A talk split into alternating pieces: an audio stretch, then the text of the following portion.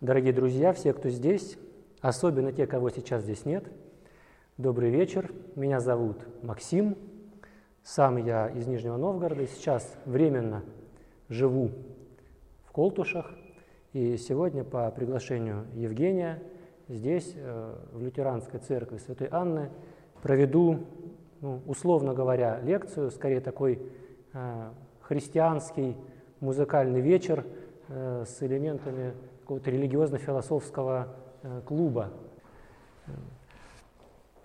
Мы с вами поговорим о, о альбоме э, известной рок-группы ю ту, The Joshua Tree, Дерево Джошуа, который вышел в тысяча девятьсот восемьдесят седьмом году, то есть тридцать лет назад, э, девятого марта. И достаточно раскручено медийно это событие на Западе, в музыкальных рок-журналах, на видеоканалах, на Ютубе. И поэтому наша встреча, она связана с этим юбилеем. тридцать лет этому альбому. И двенадцатого мая ю ту начинают тур юбилейный, The Joshua Tree тур, который в Ванкувере начнется, в Канаде. Вот. И наша сегодняшняя встреча – это такой способ, зацепившись за вот эту юбилейную круглую дату, тридцать лет Дерева Джошуа, и пользуясь этим случаем, этим поводом, поговорить не столько о самих ю ту, сколько поговорить и поразмышлять о том, о чем они в своих песнях пытались сказать тогда. Вот, поэтому наша цель сегодня, она такая двоякая. Мы, с одной стороны, конечно же, мы вынуждены, мы будем слушать ю ту, мы на них посмотрим, вы их уже видите, и мы неизбежно будем погружены в музыку ю ту, в их творчество. Я буду вам читать их стихи в своем переводе, подстрочном и немножко вольном. Вот. Но основная задача, я вижу ее в другом. Она будет заключаться в том, чтобы, отталкиваясь от этих песен, или скорее на волне этих песен, этих стихов, действительно задуматься над определенными вещами, очень важными, и не столько ответить на какие-то вопросы, сколько прежде всего задать и именно задуматься. А как уже каждый из нас будет на них отвечать, это, я думаю, уже пространство свободы каждого из участников сегодняшней встречи и слушателей нашей сегодняшней встречи. Я обозначил пять таких тем небольших, которые мы с вами сегодня затронем. Первую я назвал так: «Апология популярности. Рок-музыка и Евангелие». С этого мы начнем. Затем ю ту в свете Библии и Библия в свете ю ту. И затем три пустыни. Пустыня общества. Как не умереть от одиночества. Пустыня церкви. Да простят меня ретивые ортодоксы. Как не умереть от жажды. И последняя загадочная пустыня семьи. Можно сказать, брака. Как не умереть от любви. Пустыня – это образ основной в этой пластинке, в этом диске ю ту, и поэтому вокруг него мы будем крутиться, вертеться. Вот. Поэтому сразу давайте обозначим, что в Библии образ пустыни, он очень насыщенный. И первый раз мы встречаем пустыню уже на третьей странице Библии. В третьей главе «Бытия», когда Адам и Ева изгнаны из рая, Бог говорит Адаму: «Проклята земля за тебя, тернии и волчцы произрастит она тебе, и в поте лица твоего будешь добывать хлеб». То есть земля, которая перестанет плодоносить. Поэтому первое содержательное наполнение образа пустыни – это изгнание из рая. Это оторванность от Бога, от источника жизни. Второй раз мы с вами встречаем э, пустыню э, в книгах э, «Исход», э, в книге «Чисел», когда народ идет из Египта в землю обетованную, в Палестину. И это состояние пустыни как раз очень точно выражает суть христианской веры и нашей христианской жизни. Мы уже вышли из Египта, мы уже не рабы. Но мы еще не вошли в землю обетованную, мы еще не дома. И вот это напряжение христианской веры «уже, но еще не», оно очень здорово и мощно концентрированно выражается в этом образе пустыни. И с этим же связана тема пути, движения, паломничества. Мы странники, мы уже откуда-то ушли, но мы еще не пришли туда, куда мы движемся. Это второе содержательное наполнение образа пустыни. Ну и последнее, третье, важное. Уже в Новом Завете мы его находим в Евангелии от Матфея, в четвёртой главе, когда Христос после крещения, как буквально сказано в греческом тексте, Дух гонит, погнал его в пустыню для искушения от дьявола. И поэтому пустыня уже в Новом Завете – это образ встречи с сатаной, это образ искушения, э, духовной борьбы, э, проверки внутреннего состояния не только Иисуса Христа, но и каждого человека. Пустыня – это область дьявола. И вот это соприкосновение с дьяволом – это тоже очень важная тема, связанная с образом пустыни. Вот, поэтому у нас три пустыни сегодня тоже будет. Это пустыня общества, пустыня церкви и пустыня брака или семьи. Вот так. Все согласны примерно с таким замыслом, да? Оттолкнуться от пустыни, вокруг которой альбом вертится, вот, и э, поговорить о связанных с этим вещах. Ну вот, э, мы с вами видим сейчас перед собой вот эти четыре э, фигуры. Это музыканты группы ю ту. Давайте я вам их э, представлю, и мы посмотрим э, коротенький небольшой видеоролик, чтобы окунуться в эпоху. Видеоролик восемьдесят седьмого года, оригинальный, три с половиной минутки небольшой. Вы их услышите, почувствуете. Вот. Э, главный герой справа – Бона, его сценический псевдоним, автор текстов и вокалист. Э, второй справа – Эдж, гитарист. Самый главный звукарь ю ту, тот, кто создал их фирменное звучание. Третий – это Адам Клейтон, бас, гитара. И крайний слева, стало быть, четвертый справа, Ларри Маллен, младший, барабанщик. Вот эти четыре человека, собственно, и есть ю ту. Ну, давайте посмотрим тогда видеоролик. Он появился в сети всего неделю назад. Вот, э, еще один.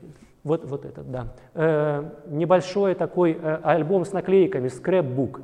Альбом с наклейками, вот, что там происходило в восемьдесят седьмом году.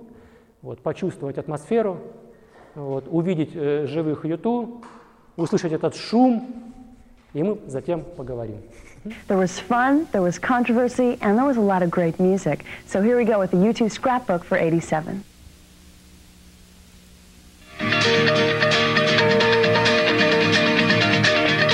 It's an L P where we open ourselves to outside influences like gospel and blues and American folk music.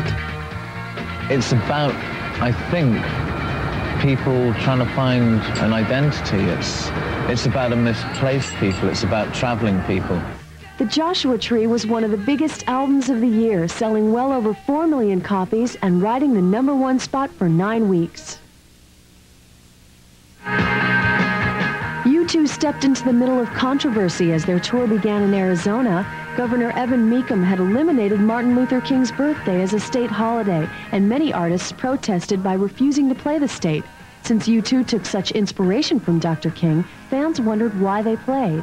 I think of all groups, in a way, ю ту should be on stage in Arizona um, to speak out for the memory of Martin Luther King, who was a, a great um, American.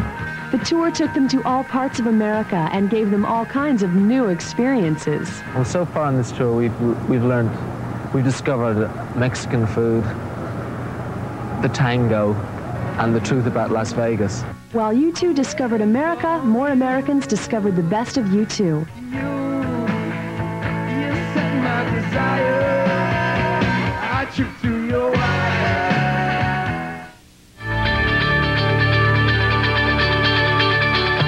The phenomenon of the group is the audience. It's, it's how fanatical and how loyal they are. They have like a special bond with their fans. They don't, like other bands, like would just come out and like wouldn't even like bother with their fans. They come out and talk to their fans, sign autographs. I used to kind of think, you know, do they really get what, what it's all about? But even if they don't get what it's all about, even if they just come to the concerts because you know, we're a good band to see live. That's okay too. They're just your regular kind of highly intelligent looking infant.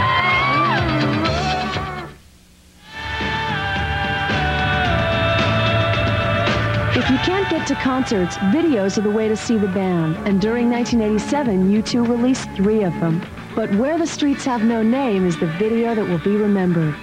Now, in fact, the cops won the day in Los Angeles, but we made it look like we did.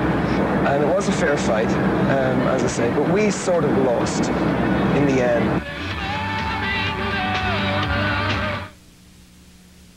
The fall leg of the tour featured the band playing in outdoor stadiums as well as arenas and being captured on film for a movie to be released in nineteen eighty-eight.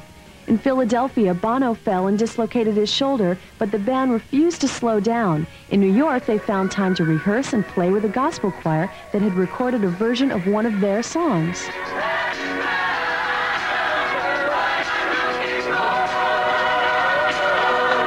They also appeared on Robbie Robertson's comeback album and donated a track to the Very Special Christmas L P. In November, U two played and filmed a free concert in downtown San Francisco as a gift to their fans. I just feel that rock and roll should be able to play a free concert in the middle of the city. It's, you know, so many dark and um, ugly things stop the traffic in our cities, and I wanted something light and and uh, and beautiful stop the traffic, and that's what it. Our concert was, and I just wrote, stop the traffic, you know, rock and roll stops the traffic. Bono did have to pay for his actions. He was charged with malicious mischief and had to pay to have the statue cleaned. It's almost, um, you know, let's boot Mecham out type party, actually. With that, U two announced that they would end the year with two concerts in Arizona to wrap filming of their movie. Tickets were only five dollars, and over one hundred twenty thousand fans showed up to denounce Governor Mecham's stand on Martin Luther King and celebrate a great year for rock and roll's reigning champs.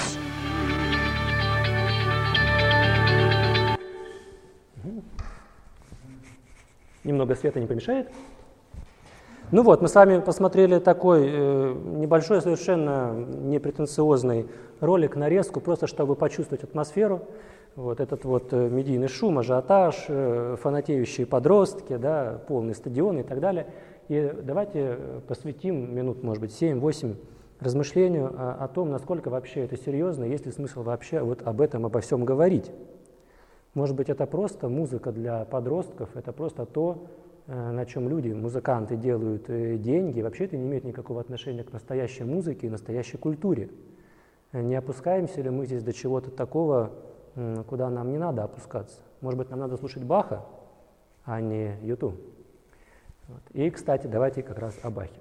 Все вы знаете игумена Петра Мещеринова, нашего друга, переводчика Иоганна Арнта, его книги об истинном христианстве. И я несколько дней назад прочитал интервью с ним Александры Никифоровой, и поделюсь с вами мыслями отца Петра, и тоже на них как-то ответим. Она ему задает вопрос. Сегодня многие музыкой называют Сергеев Лазаревых и Битлов в лучшем случае. К чему приводит слушание такого рода музыки? Может ли она заменить классику? Отец Петр, будучи фанатом Баха, отвечает. Лично я не воспринимаю все это как музыку. Я не способен понять, что люди находят в «Битлз». Про Сергея Лазарева мы и говорить не будем. Тут какая-то загадка для меня, что-то идеологичное в лучшем случае. С музыкальной точки зрения сравнение с классикой тут просто не может быть никакого. Это бусы для дикарей. Классическая музыка развивает мозг и душу, утончает чувства, делает их благородными. У человека формируется вкус, он начинает различать хорошее и плохое. А если он начинает различать хорошее и плохое в эстетике, то и этика дается ему легче.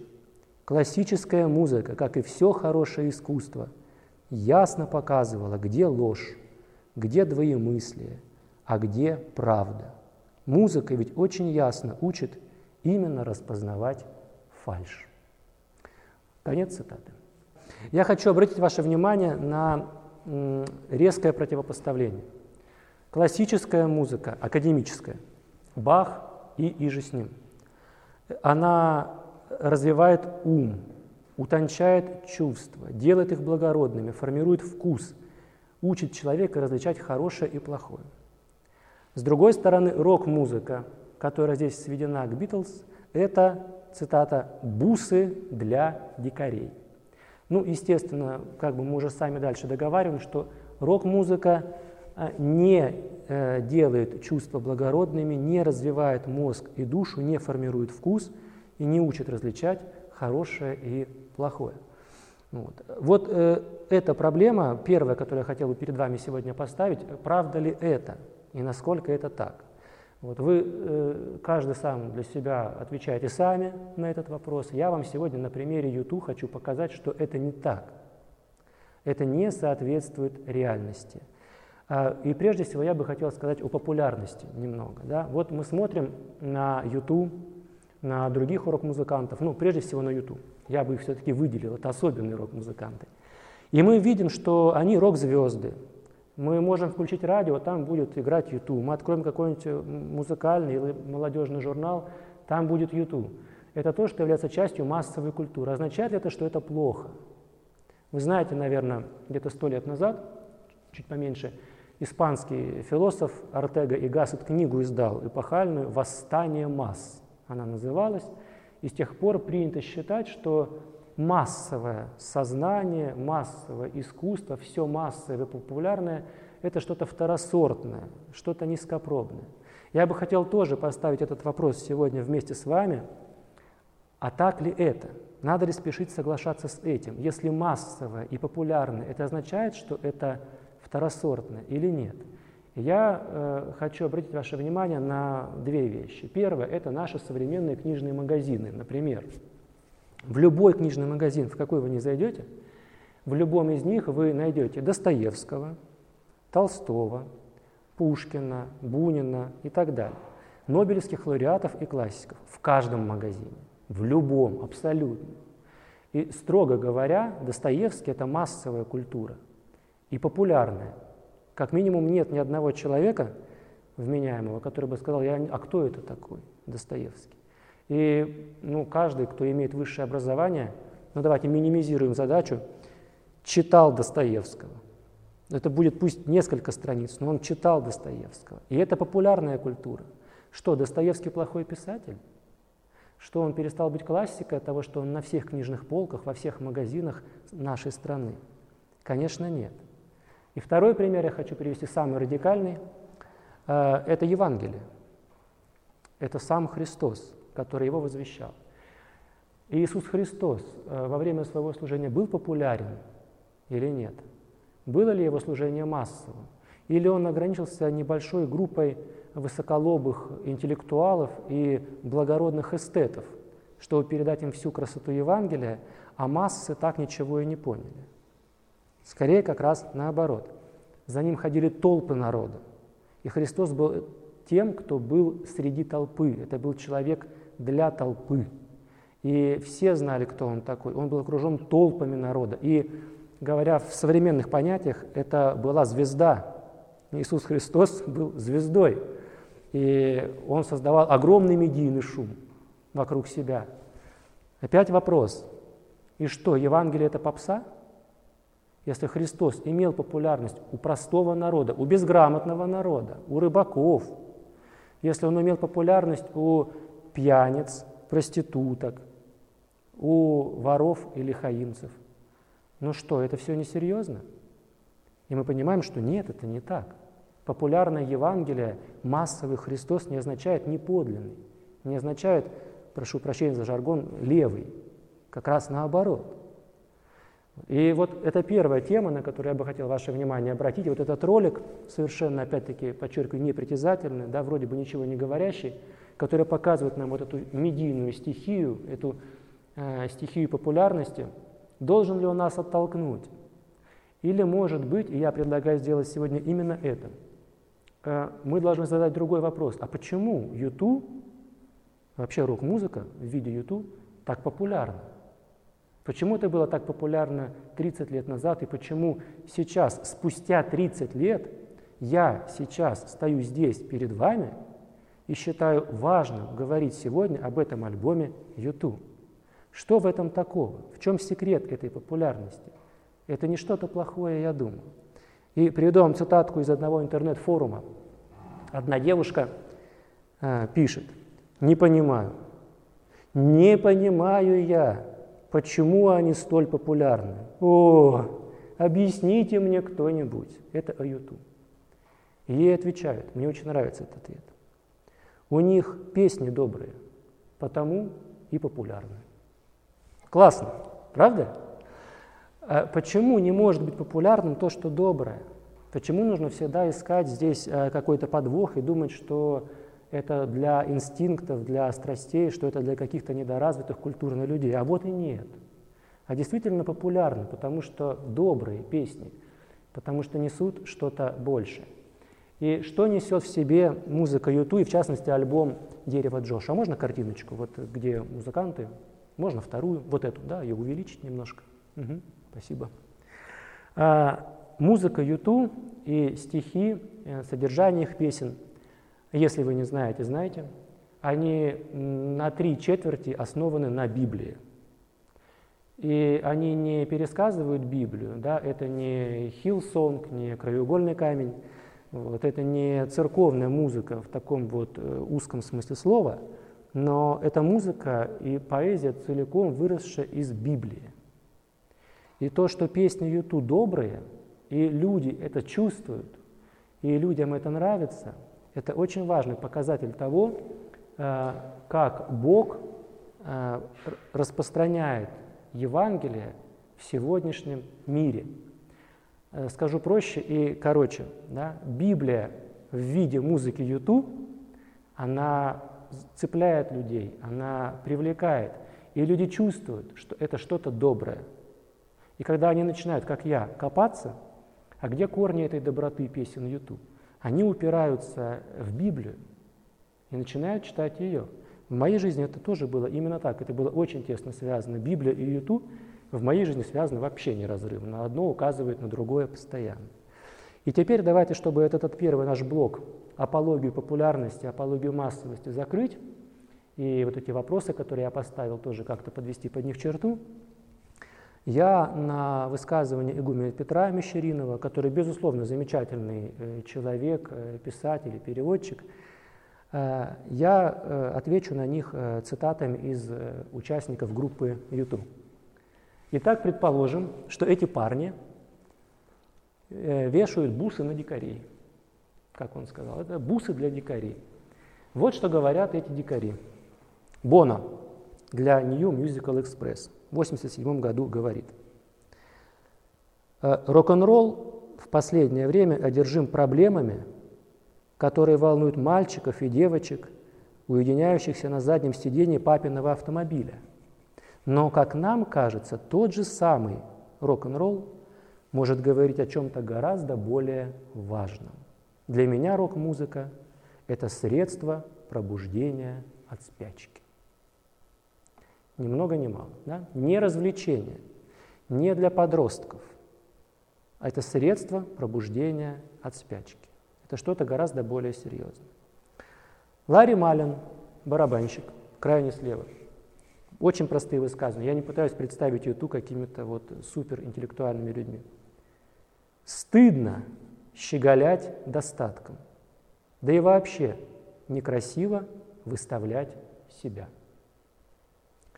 Эдж, крайне справа, говорит: «Не люблю, когда врут». И Адам, второй справа, говорит загадочную вещь: «Если вера требует от меня поступков, противоречащих моим убеждениям, значит, я безбожник». Это очень похоже на слова Мартина Лютера: «Поступать против совести опасно и невозможно». Да? Я вам задам вопрос, можете на него вслух не отвечать, если хотите, ответьте. Вот то, что я вам сейчас процитировал, говорит о том, что эти музыканты не чувствуют фальшь, не умеют отличать добро от зла, Они лишены всякого благородства, и у них неразвитая душа и мозг. На мое личное восприятие эти вот слова, которые я сейчас зачитал, Бона, Ларри, Эджа, Адама, они говорят о том, что это люди совестливые, это люди, которые мыслят в понятиях добра и зла, и которые воспринимают свою музыку не как бусы для дикарей, а как средство пробуждения от спячки, как переход от ненастоящей жизни к настоящей.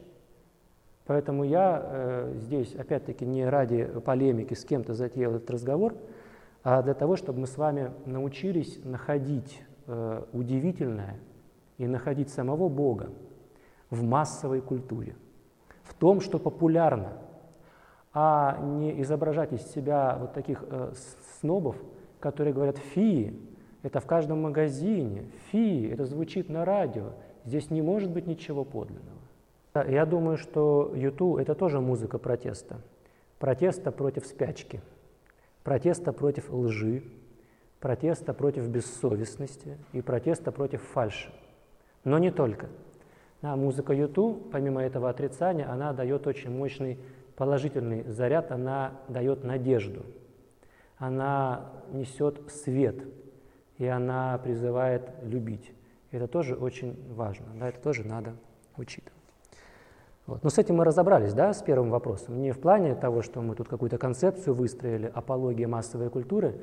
Я задал вопросы, ну, десять минут, не семь, ничего страшного. Я задал вопросы, и я просто надеюсь, что мы с вами сможем об этом размышлять. Да? Бывает, что какая-то тема просто отсутствует в нашей жизни, и мы поддаемся стереотипам. Я бы не хотел, чтобы мы поддались стереотипу культурного и музыкального снобизма. Ах, это не Бах, не будем это слушать. Я против. Это ю ту. Будем слушать, потому что это популярная музыка, значит, в этом что-то есть. Вот, давайте на этом первую, первую часть закончим. Да? Давайте перейдем ко второй. Я их очень условно делю, конечно. ю ту в свете Библии и Библия в свете ю ту. Да? Я, в общем-то, уже сказал о том, что все песни ю ту, они основаны на Библии, они исходят из нее. Я бы хотел вам тоже сейчас маленькую цитаточку из Бона привести и потом коротко сказать о том, что нам могут дать ю ту для понимания Библии. Представьте себе дерзость моего замысла. Да? Не только ю ту оценивают в свете Библии, понятно, что там можно вообще кучу всего накритиковать, а посмотреть на Библию с помощью ю ту. А почему нет? Почему нельзя представить себе вот этих четырех рок-музыкантов, как вот таких вот, какие они есть, но богословов и экзегетов? Я предлагаю это сделать. Бона говорит: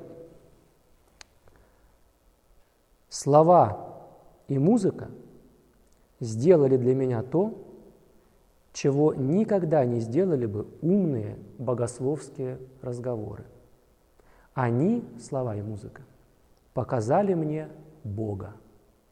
Ни живопись, ни литература, ни рассудок, а именно сочетание слов и музыки нашли дорогу к моему духу. В результате псалтирь была мне всегда понятна. Она привела меня к поэзии Экклесиаста, песни песней, Евангелия от Иоанна». Это говорит рок-музыкант, видимо, главный дикарь. Бона, да? Хочу обратить ваше внимание, ну, понятно, да, я не буду повторяться, что вот очевидно просто, что человек там с малолетством в двенадцать лет фанател от царя Давида, говорит: «Давид — это вообще Элвис Библии, вот, Давид был для меня звездой, я обалдел от него». Вот. А теперь он говорит о том, что псалтирь была ему всегда понятна, и именно ветхозаветная библейская поэзия, и даже евангельская, да, она является источником для его творчества. Я на что хочу обратить ваше внимание? На то, что в текстах ю ту, как это ни странно, по-моему, это очень странно и интересно, я не знаю вот таких вот аналогов в какой-то такой христианской рок-музыке, присутствует по большей части Ветхий Завет. Понятно, что там есть и какие-то параллели с Евангелием, аллюзии, ссылки, гиперссылки, всего этого в песнях ю ту очень много. Но вот что очень интересно, Бона в своих песнях он нас погружает прежде всего в духовный мир э, царя Давида, псалтири. Он погружает нас в духовный мир э, песни песней, э, притчей Соломона. И хотя он об этом не сказал, пророков Исаия и Иеремии прежде всего. Почему? А, а потому что для ю ту в Библии и в христианстве важна не статичность, не то, что нам открыто дано, и вот мы просто это приняли и храним. А для них важна именно динамика, путь. Они видят христиан, христиан с большими животами, христиан на дорогих машинах, христиан, которые поют «Аллилуйя, я спасен», и при этом делают и говорят всякие мерзости. И возникает вопрос, а не рано ли вы успокоились? Вот это самое спасение и благодать, не усыпили ли они вас? И взгляд ю ту на Библию, Библия в свете ю ту, это Библия как рассказ о путешествии, которое не закончилось. И мы сегодня с вами тоже участники этого путешествия. Поэтому так важен Ветхий Завет. Мы в пути, мы уже вышли из царства тьмы, но мы еще не вошли в землю обетованную. Мы в пустыне, Египет впереди, Палестина, Египет позади, Палестина впереди, а мы сейчас вот здесь. И тот, кто скажет, что мы уже там, на том берегу Иордана, лжет. Мы еще в пустыне, все. И вот это то очень важное слово о Библии, которое в массовую популярную культуру, в том числе и христианскую, принесли ю ту. Вот так. Я понятно говорю? Да? Это понятные вещи? Отлично. Вот. Давайте теперь э, два слова о, об этом таинственном дереве и будем уже читать стихи и слушать музыку. Вы видите, вот на этой картиночке э, музыканты находятся в такой пустынной местности, и за ними как раз вот там в центре, на заднем плане, вот этот кактус, да? Это и есть э, дерево э, Джошуа. Это, собственно, э, юкка бревифолия, название его э, научное, э, юкка коротколистная, нечто среднее между кактусом и пальмой. Вот это растение произрастает в пустыне Мохаве на востоке штата Калифорния, ближе к границе с Невадой. Вот. И назыв... назвали так его дерево Джошуа мормоны. Когда они появились в девятнадцатом веке, их, это было в штате Нью-Йорк, их стали преследовать, гнать, и они бежали на запад. И вот добежали до Юты, которая потом вошла в состав США. И вот когда они пересекли реку Колорадо, мормоны, они увидели вот это растение. И что они, знаете, в нем увидели, в этом кактусе? А здесь, ну, именно вот этот кактус не очень хорошо это выражает. Они увидели в нем воздетые руки. Они увидели в нем то, что древние христиане называли оранта, да, Дева Мария, молящаяся. То есть они увидели в нем воздетые руки молитвы. И они назвали его дерево Джошуа, вспомнив про Иисуса Навина, который перевел народ через Иордан. И поэтому здесь изначально само это дерево Джошуа, оно является очень насыщенным религиозными смыслами. Не важно, что это были мормоны, важно другое, что ю ту это все знали. Вот это умные люди, они знали эту историю, и поэтому для них дерево Джошуа это также символ молитвы, обращения к Богу в пустыне. Это понятно, да?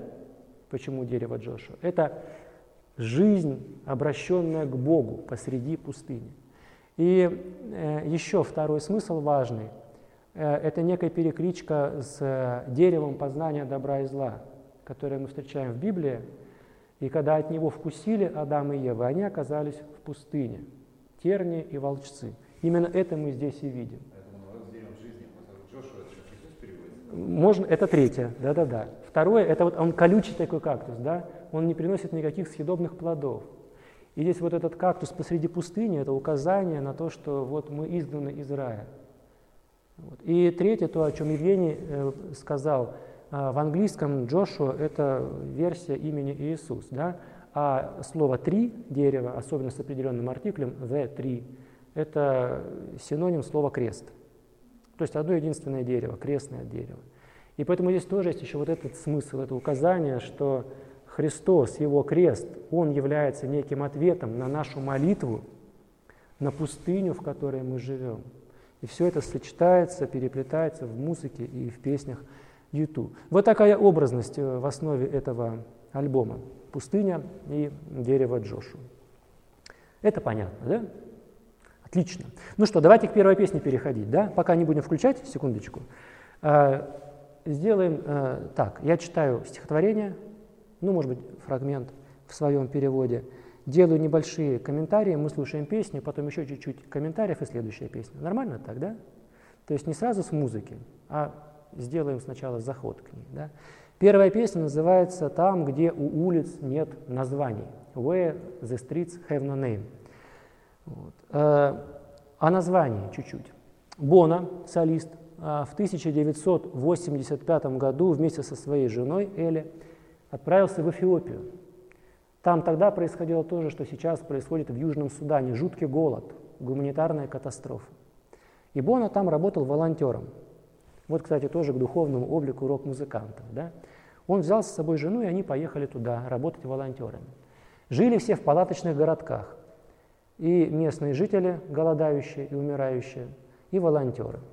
И в этих огромных палаточных городках, естественно, не было никаких названий улиц.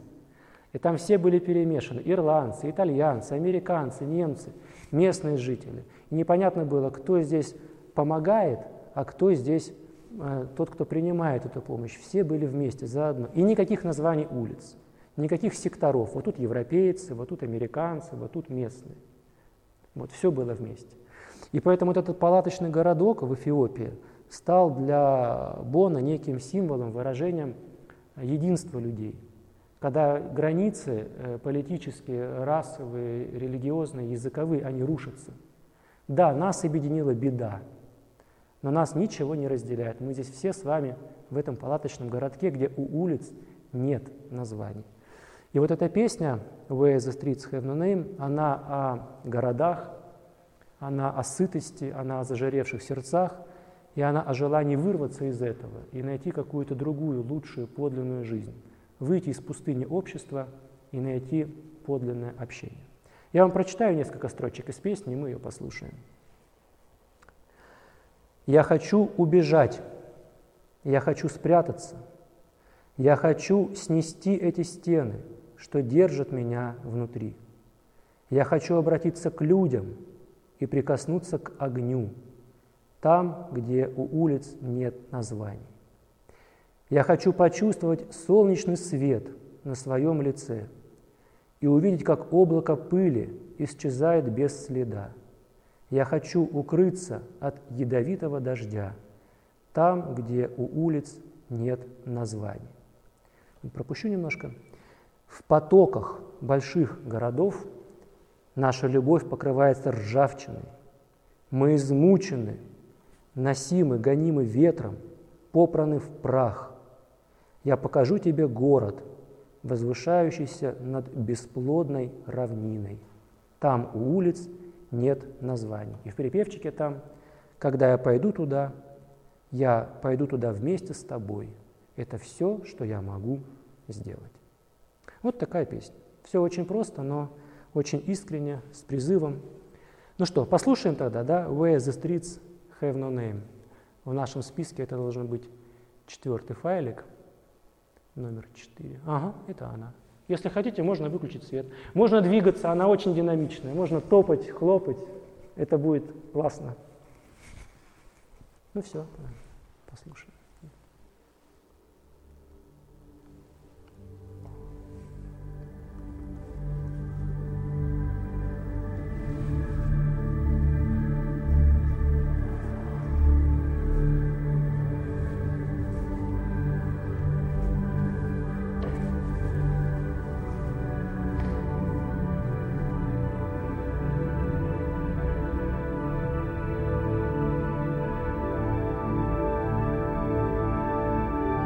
Орган здесь не случайен. Это прямое указание на то, что мы выросли оттуда, из христианской музыки.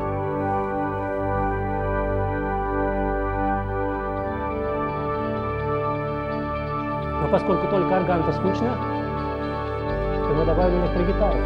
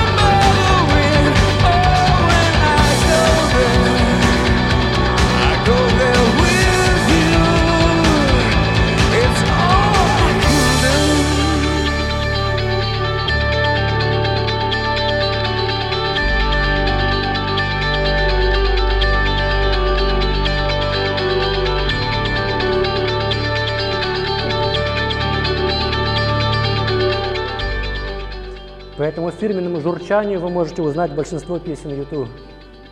Это очень похоже на солнечные лучи, когда едешь на велике, и сквозь забор солнечные лучи светят, знаете, да? И вот это вот мелькание солнечных лучей в заборе очень похоже вот на этот звук, специфически ютушный. Вот такая песня. Не знаю, как вас, меня она всегда вдохновляет и прямо вот уносит туда, где нет никаких названий, разделений, ограничений и так далее. Покажу вам очень коротко, как присутствует Библия в этой песне. Вот я вам прочитал э, текст совершенно, казалось бы, непритязательный, да? Я хочу сбежать, и в потоках больших городов наша любовь покрывается ржавчиной, мы попраны в прах, я хочу увидеть, как исчезает облако пыли. Вот смотрите, что происходит. Очень просто. Если мы откроем двадцать восьмую главу книги Второзакония, представьте себе, когда бы это мы и сами открывали по доброй воле, да, мы там найдем всю эту образность. Это глава, в которой изрекаются проклятия на народ Божий, если он отвернется от Бога. И там буквально сказано: «Поразит тебя Господь палящим ветром и ржавчиною, и они будут преследовать тебя, доколе не погибнешь.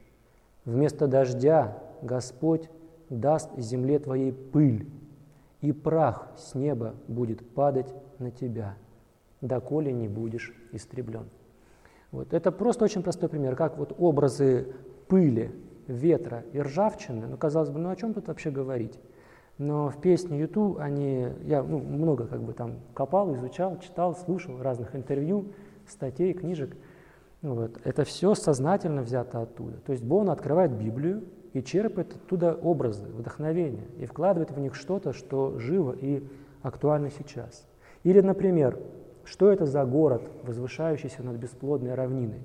Совершенно очевидно, что это отсылка к последним двум главам Откровения, да, где сказано, например, что «вознес меня в духе на великую и высокую гору, и показал мне великий город, святой Иерусалим, который нисходил с неба от Бога». И Бона увидел в этом палаточном городке в Эфиопии, где вообще без разницы, кто ты и откуда ты приехал, где все просто должны друг другу помогать. Он вот в этой грязи, в этом голоде, в этих палатках увидел образ небесного Иерусалима. Ну и последнее, да, например, про города, из которых он хочет сбежать. «Я хочу убежать», он говорит. «И когда я пойду в тот, в другой город на горе, я возьму тебя с собой». Здесь совершенно очевидна также отсылка к истории про Содом и Гоморру в девятнадцатой главе э, Бытия. А перед этим сказано, что жители Содома и Гоморры были злы. Их основной грех был в том, что они были злы. И вот ангел приходит, да, к Лоту и его семье, и взяли за руку его. Бона говорит: когда я пойду туда, я возьму тебя. И вывели его, и поставили его вне города. И сказал один из ангелов: «Спасай душу твою, не оглядывайся назад». Вот, и все это есть в песне ю ту.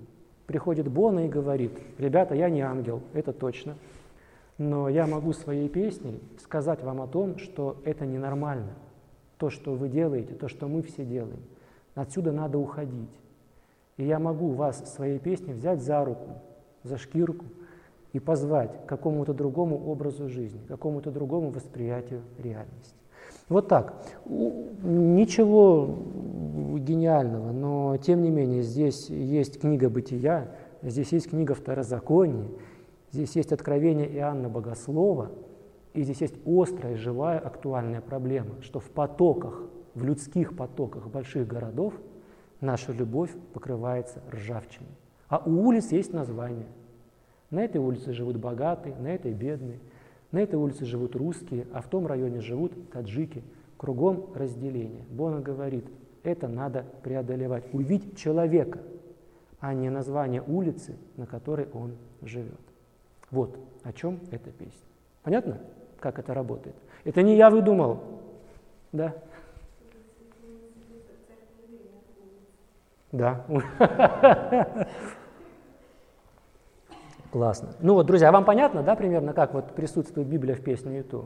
Очень коротко у нас, да, немного совсем времени. Вот. Сейчас мы с вами послушаем э, вторую песню, она является полной противоположностью первой, она очень страшная и звучит очень страшно. Я сознательно ее выбрал. Э, это э, тоже вам подсказка. Когда вы услышите какую-то страшную рок-композицию, это вовсе не означает, что она призывает к агрессии, что это злые духи на вас нападают через эту музыку, что это вообще какие-то бесноватые написали. Песня, которую мы с вами сейчас услышим, называется «Расстрел голубого неба» – «Bullet the Blue Sky». Это антивоенная песня, антиамериканская. Она изображает ужасы войны. И она страшная для того, чтобы мы сказали: «Боже мой, это как ужасно». Не обязательно ехать в горячую точку, не обязательно ждать войны. Можно послушать песню ю ту и понять, что не надо этого делать. Я вам почитаю фрагменты стихотворения. Очень жесткое такое, ну, как мне кажется.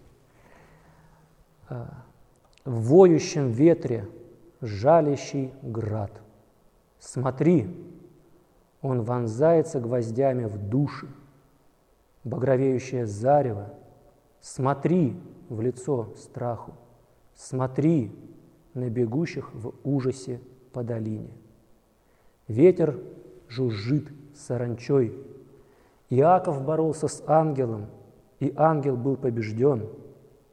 Американцам: вы сеете бесовское семя, вы растите огненные цветы, смотри на подожженные ими кресты, это Ку-клукс-клан, смотри на пламя, поднимающееся все выше и выше. Затем он описывает человека в костюме и галстуке, который швыряет доллары на стол, игла, играя в покер, и Бона поет: и вот за всем этим я вижу истребители над лачугами, в которых спят дети. И он говорит: смотри на эту землю войны, смотри на распоротое небо, смотри на дождь, льющийся из его зияющих ран, на ревущих женщин и детей, которые попались в руки Америки. Да-да-да. Там есть каламбур «In the arms of America». «Армс» — это и руки, это и войска. Эту песню Бона написал после того, как прожил год в Сальвадоре и Никарагуа, в Центральной Америке. Там тогда шла гражданская война между правительственными войсками и фронтом национального освобождения, прокоммунистическим. Америка спонсировала правительство Сальвадора, чтобы подавить коммунистическую заразу в корне. Все это выражалось в том, что минометы и самолеты промахивались, как и сегодня американские самолеты, минометы промахиваются. И попадали в дома мирных людей. И Бона говорит: я целый год жил в Никарагуа и Сальвадоре, и я своими глазами увидел, как внешняя политика США убивает детей. И вот песня именно об этом. Я хочу обратить ваше внимание только на один еще такой очень важный ход, тонкий.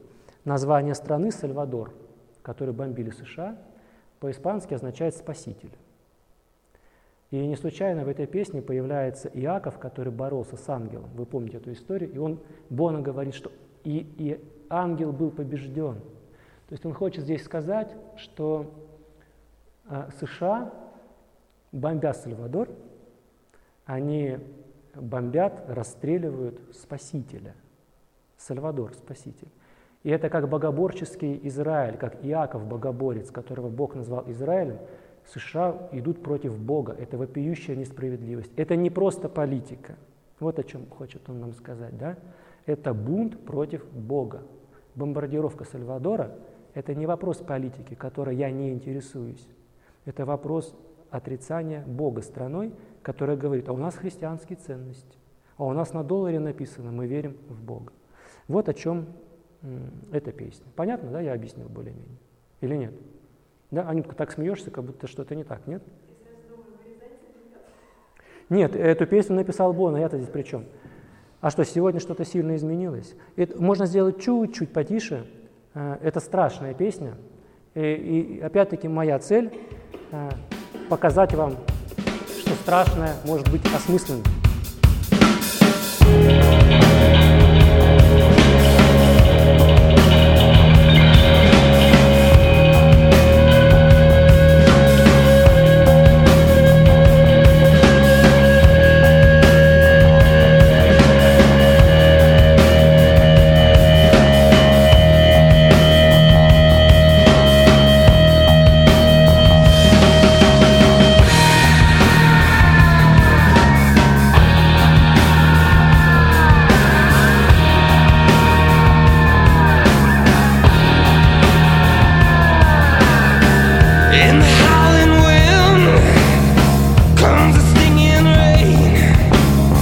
See you.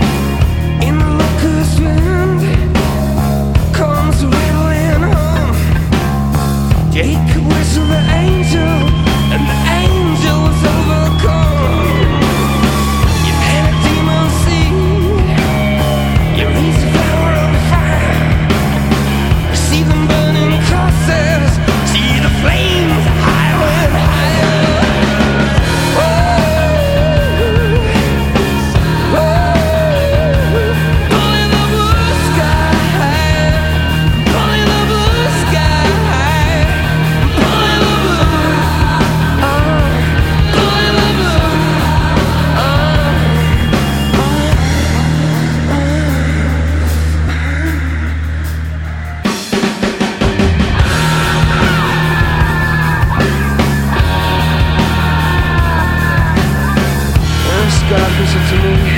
Streets red like a rose on a thorn bush, like all the colors of a royal flush. And it's peeling off those dollar bills, slapping them down. One hundred, two hundred. And I can see those fighter planes.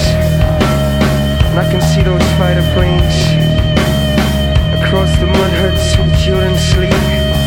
Through the alleys of quiet city street. We take the staircase to the first floor. We turn the key and slowly unlock the door. As the man breathes into his saxophone, and through the walls we hear the city groan. Outside it's America. Outside it's America.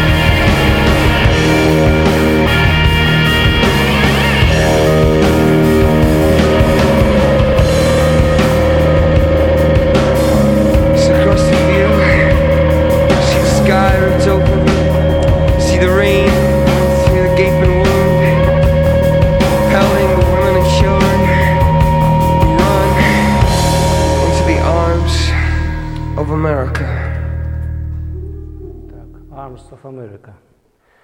Совершенно ужасная песня, она и задумана такой, но не потому, что мы любим ужасное, а потому, что война – это ужасно. Вот. И так вот, как бы закругляясь с вот этой темой пустыни общества, да, я бы после этой песни мог бы сказать, может быть, несколько неожиданно, интересуйтесь политикой, потому что за политикой стоят дети, на которых падают бомбы. И на это надо как-то реагировать. И если ты рок-музыкант, это не означает, что ты не политик, и ты ничего не можешь сделать. Эта песня Бона, она очень много на самом деле э, изменила, и его дальнейшая деятельность тоже очень много изменила. От нас тоже кое-что зависит. Э, теперь мы с вами перейдем к другой пустыне. Помимо пустыни больших городов и большой политики, в которой мы все на самом деле задействованы, так или иначе, даже когда мы молчим и говорим «это не про меня», это пустыня церкви, пустыня религии. Это очень интересно. Да? ю ту всегда различают Бога, Библию с одной стороны, и религию, церковь с другой. Для них здесь прямой связи нет. Потому что очень часто церковь и люди делают то, что не имеет никакого отношения к Богу, даже если прикрывается Библией. И вот способность это различать, это как раз та способность, которую ю ту прививают своим слушателям. А все ли является божественным, что называют таковым? Да? Вот песенка «Я все еще не нашел то, что ищу», она очень коварная. Наверняка вы, может быть, даже слышали. Если вы ее когда-то услышите на радио, вы подумаете, ну, вообще что-то, какая-то веселая попсовая песня. На самом деле это издевательская песня. Она издевается над американскими госпелами, духовными песнопениями чернокожих американцев, тогда их еще можно было так называть.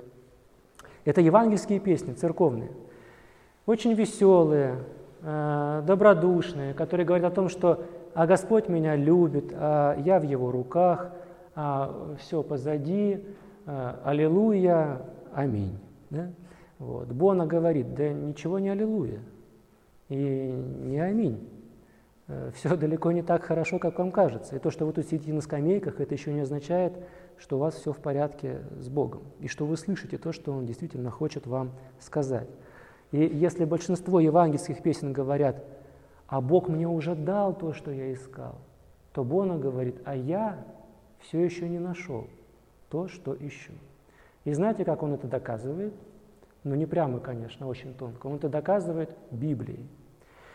Я вам прочитаю э, стихотворение, опять-таки, э, выборочно, и покажу, как оно включило Библию в это размышление. Да? Бона поет.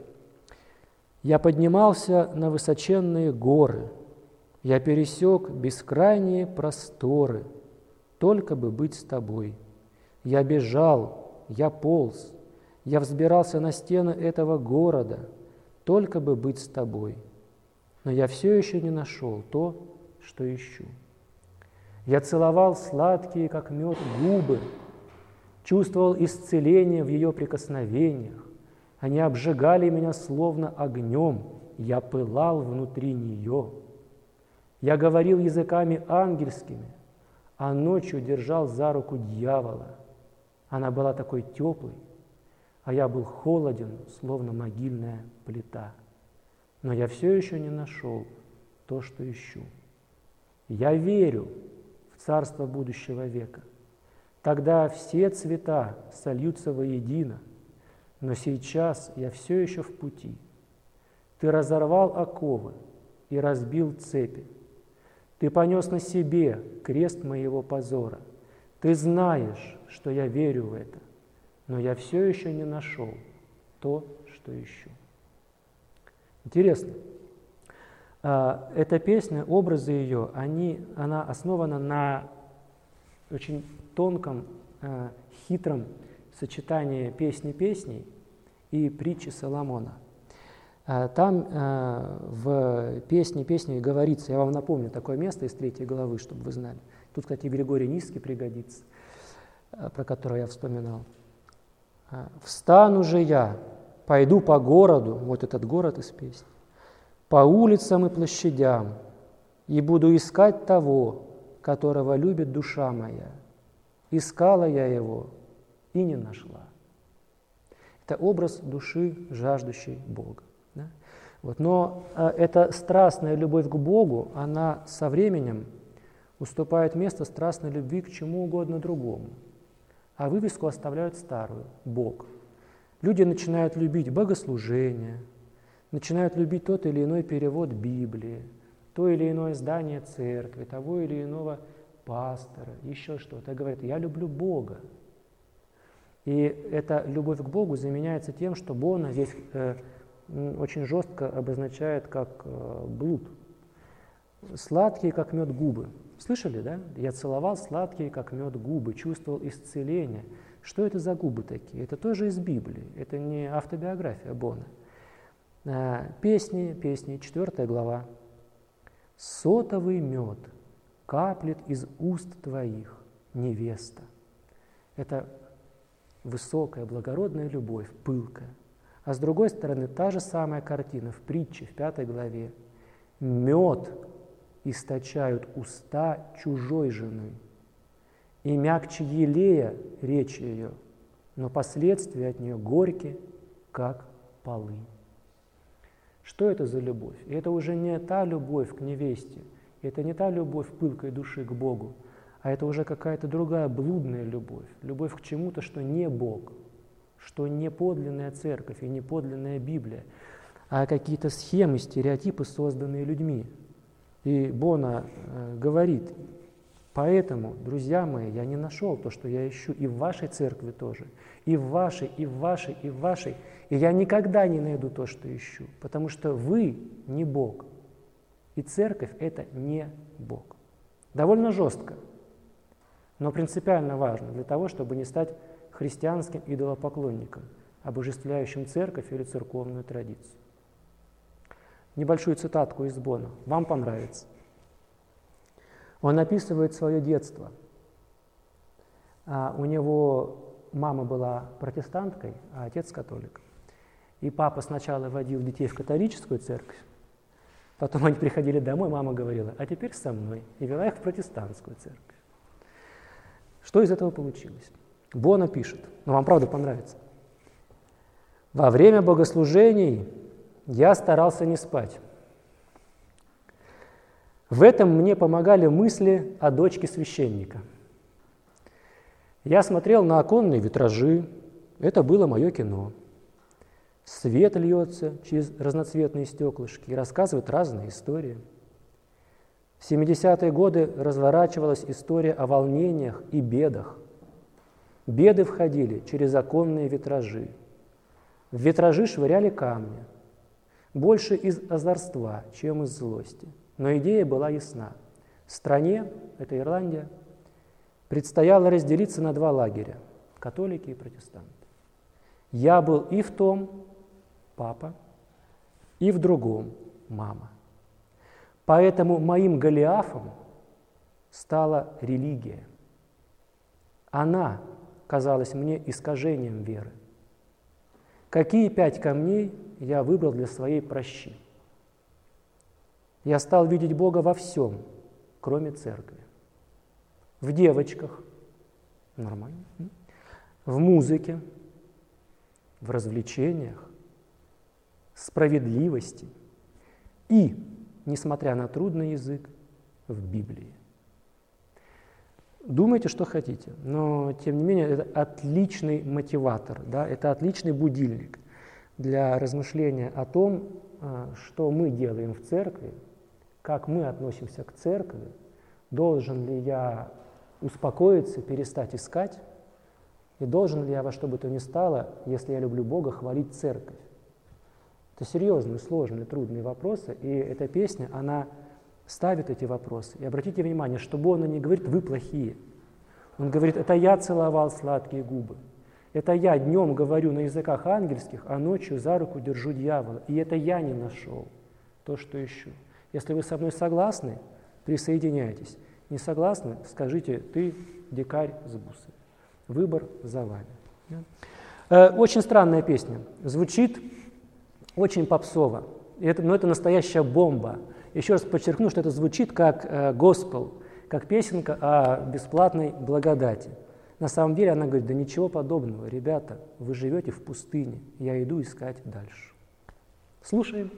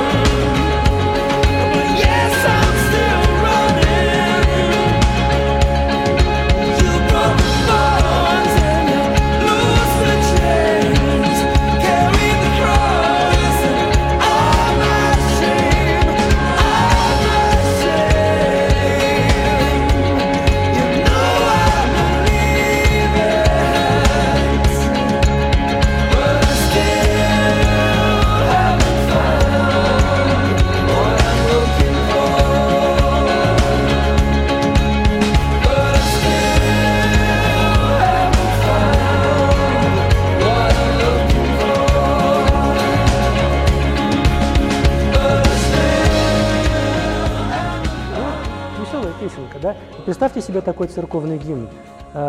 «Господи, спасибо, что ты меня любишь, но я все равно не нашел то, что ищу».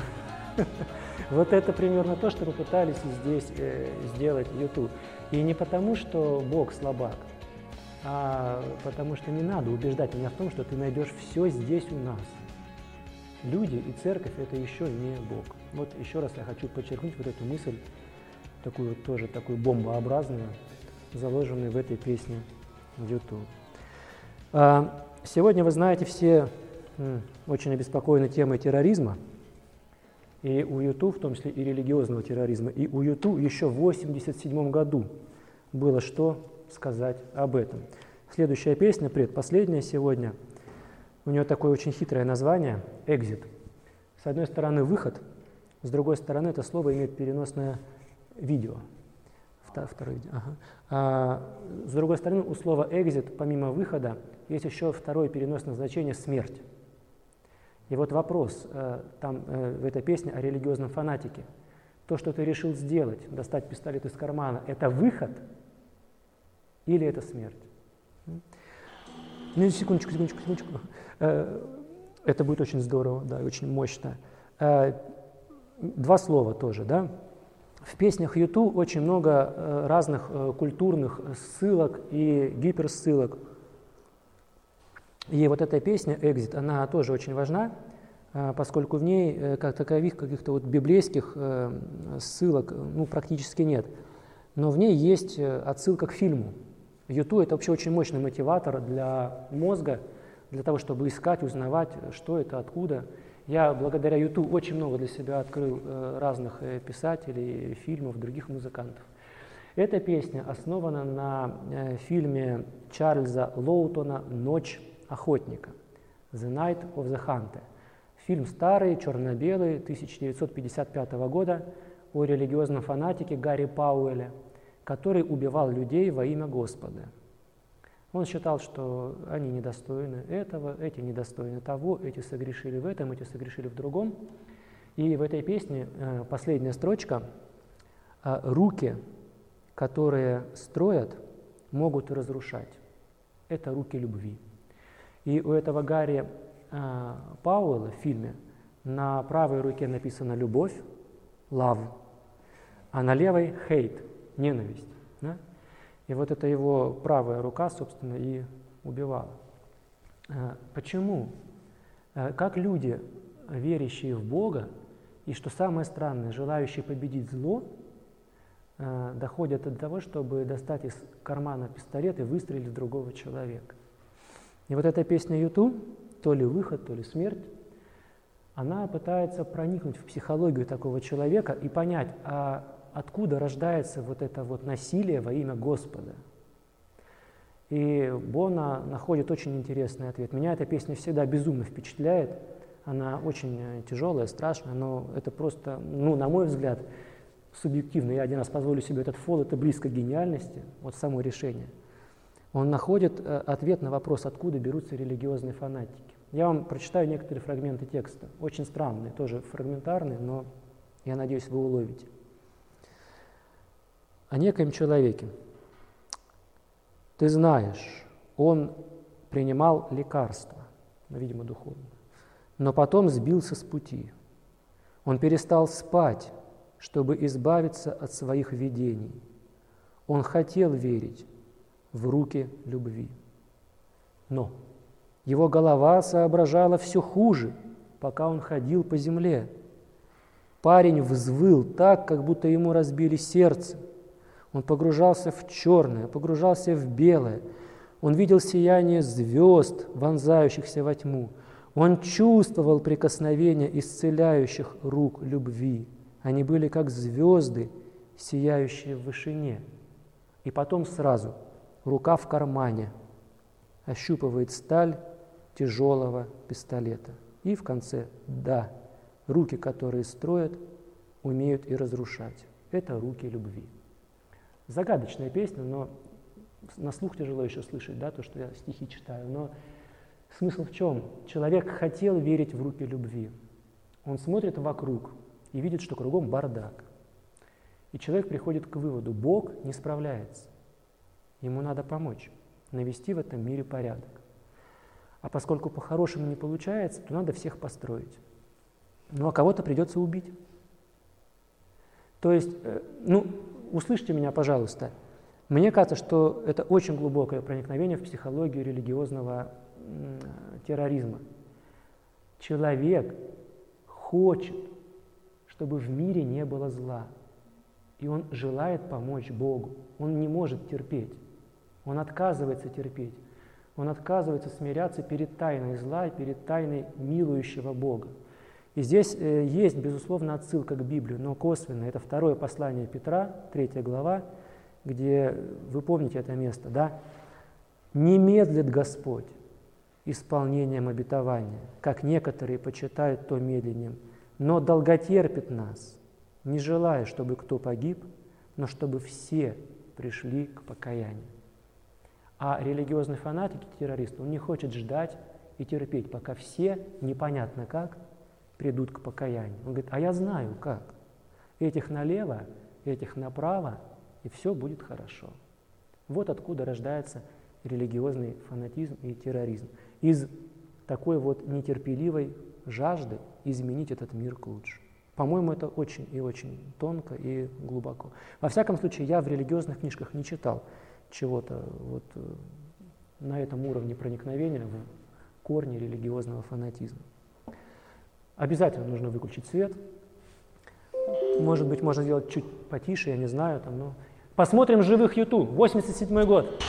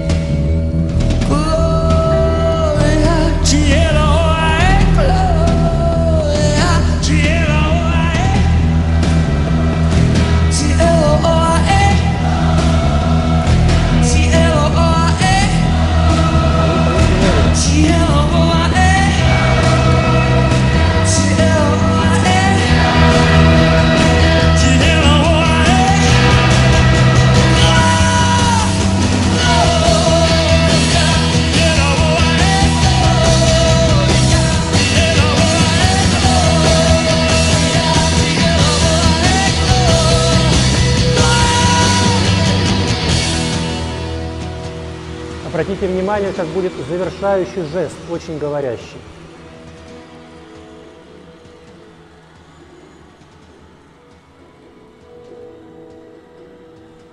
Узнаваемый жест.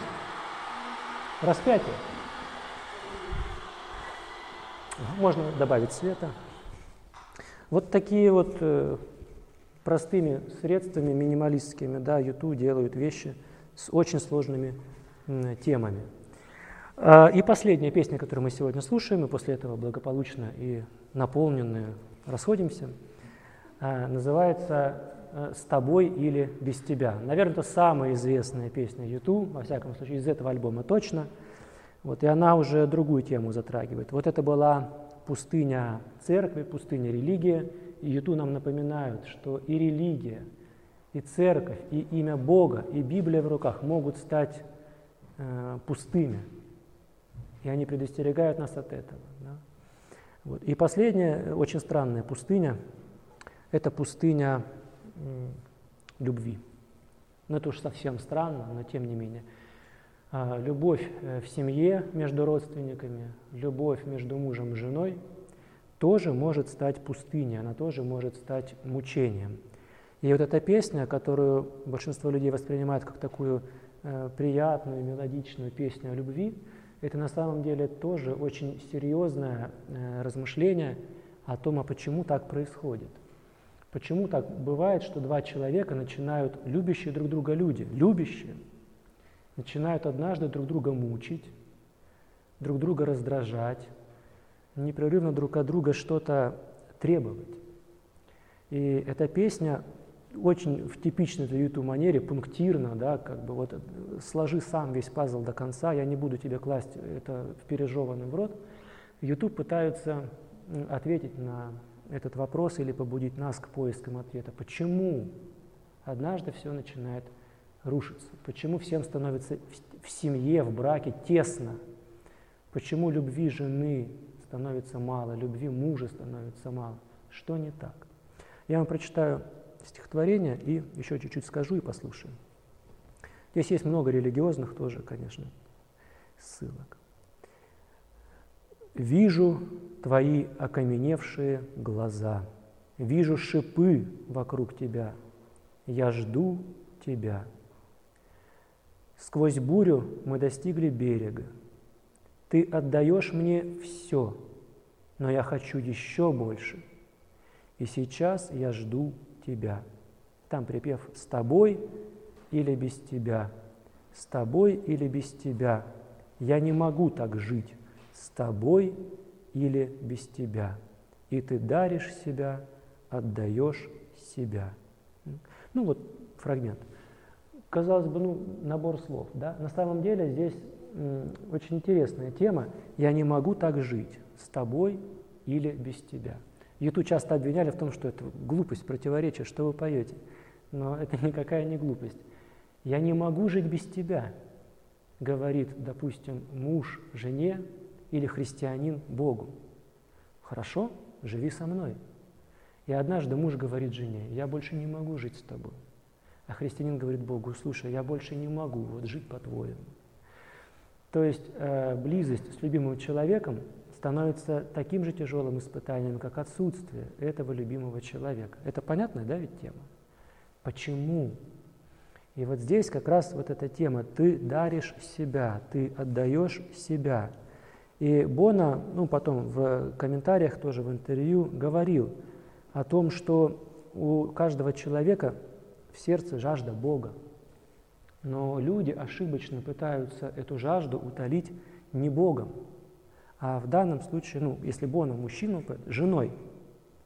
«Дай мне все». Но ни один человек не может заменить Бога и дать тебе все. И тогда люди начинают друг друга мучить. Ты не можешь дать мне то чувство счастья, которое я хочу. Я думал, что ты мне его дашь, а ты меня недостаточно любишь, а ты меня недостаточно понимаешь. Мне мало, я хочу больше, дай мне больше. Будь таким, сделай это, перестань делать то. Говори так, а так не говори. И Бона говорит, это тупик, это невозможно. Мы не боги. А выход только один – перестать требовать любви и начать отдавать любовь. И в этой песне есть такой момент, где нет никаких слов. Это самое известное место в этой песне, где там просто поется «А-а-а-а». Вот. И Бона объяснял, что таким образом он хотел показать, что вот я вырвался из этого постоянного «дай мне любовь, дай мне любовь». Он вышел оттуда и говорит: а теперь я отдаю. Вот это вот голосение, вокалист, да? Все, я не, я не говорю «люби меня», я тебе отдаю, я раскрываюсь в этом «а-а-а», в этом открытом звуке я начинаю отдавать. И в этом выход. Вот. То есть не надо терзать другого человека, будь для меня Богом, и не надо э, ждать, что он будет тебя любить все сильнее и сильнее. Люби сам. И обращайся к Богу как к Богу, а к человеку как к человеку. Вот о чем эта песня. Ну, достаточно, я сказал. Это последняя песня, она очень красивая, но она такая вот на самом деле тяжелая.